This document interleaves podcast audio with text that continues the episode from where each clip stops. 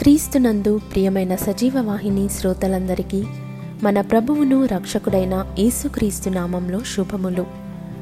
కీర్తనలు నలభై రెండవ అధ్యాయం ఐదవ వచనంలో ఈ మాటలు వ్రాయబడి ఉన్నవి నా ప్రాణమా నీవు ఏల కృంగియున్నావు? నాలో నీవేల తొందరపడుచున్నావు? దేవుని యందు నిరీక్షణయుంచుము. నా ప్రాణమా నీవు ఏల కృంగియున్నావు? దేవుని యందు నిరీక్షణయుంచుము. ఈ మాటలు ఎవరు చెప్పగలరు? ఒక విశ్వాసి చెప్పగలడు. ఎప్పుడు చెప్పగలరు? విశ్వాసంలో అత్యున్నతమైన స్థాయికి చేరుకున్నప్పుడు మాత్రమే. విశ్వాసంలో అత్యున్నతమైన స్థాయి ఏమిటి? ఈ ప్రపంచంలో నేను దేవుడు ఇద్దరం మాత్రమే ఉన్నాము. ఇంకెవ్వరు లేరు అనుకున్నప్పుడు పూర్తిగా ఆయనపైనే ఆధారపడే స్థితి. అందుకే కీర్తనకారుడు ఇలా చెప్పగలుగుచున్నాడు. తన బాధలు చెప్పుకోవడానికి ఇంకెవ్వరూ కనిపించలేదు. అందుకే తనే తన ప్రాణంతో చెప్పుకుంటున్నాడు. ఒంటరితనమా?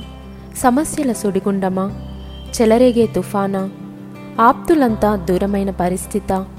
ఆధ్యాత్మిక ఆర్థిక ఆరోగ్య కుటుంబ మానసిక సమస్యల? శ్రమలు ఇరుకులు ఇబ్బందులు అవమానముల? సమాధానం లేదనుకుంటున్న ప్రశ్నల? పరిష్కారం లేదనుకుంటున్న సమస్యల?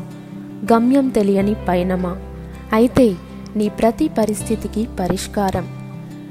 నెంబర్ వన్ నీలో నీవు తొందరపడొద్దు. బస్సులో ప్రయాణం చేస్తున్న నీవు ప్రమాదం ముందుందని నీలో నీవు కంగారు పడితే ఏమి ప్రయోజనం? ఆ బస్సు నడిపేది నీవు కాదు కదా? బస్సు డ్రైవర్ చేతిలో ఉంది.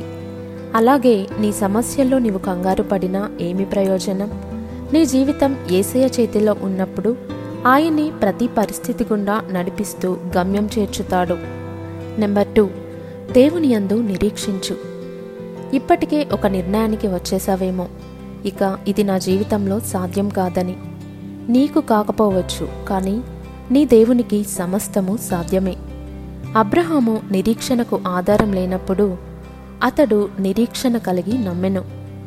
రోమా నాలుగవ అధ్యాయం పద్దెనిమిదవ వచనంలో ఆ నిరీక్షణ అతనిని సిగ్గుపరచలేదు. నీవు నిరీక్షించగలిగితే ఆయన నిన్ను రక్షిస్తాడు. చివరిగా శ్రమలలో దేవుని స్థుతించు నీ సమస్యలు ఎంత ఎక్కువగా ఉంటే అంత ఎక్కువగా దేవుని స్థుతించు ఆ స్థుతుల మధ్య సాతాను నిలవలేక పారిపోతాడు. సమస్యల సృష్టికర్త సాతాను పారిపోతుంటే నీ సమస్యలన్నీ వాడి వెంటే పరుగులు తీస్తాయి. ఇక శాంతి సమాధానమే నీ దగ్గర మిగులుతుంది. ప్రయత్నించి చూడు విజయం నీదే. దేవుడు ఈ వాక్యమును ఆశీర్వదించునుగాక. Amen.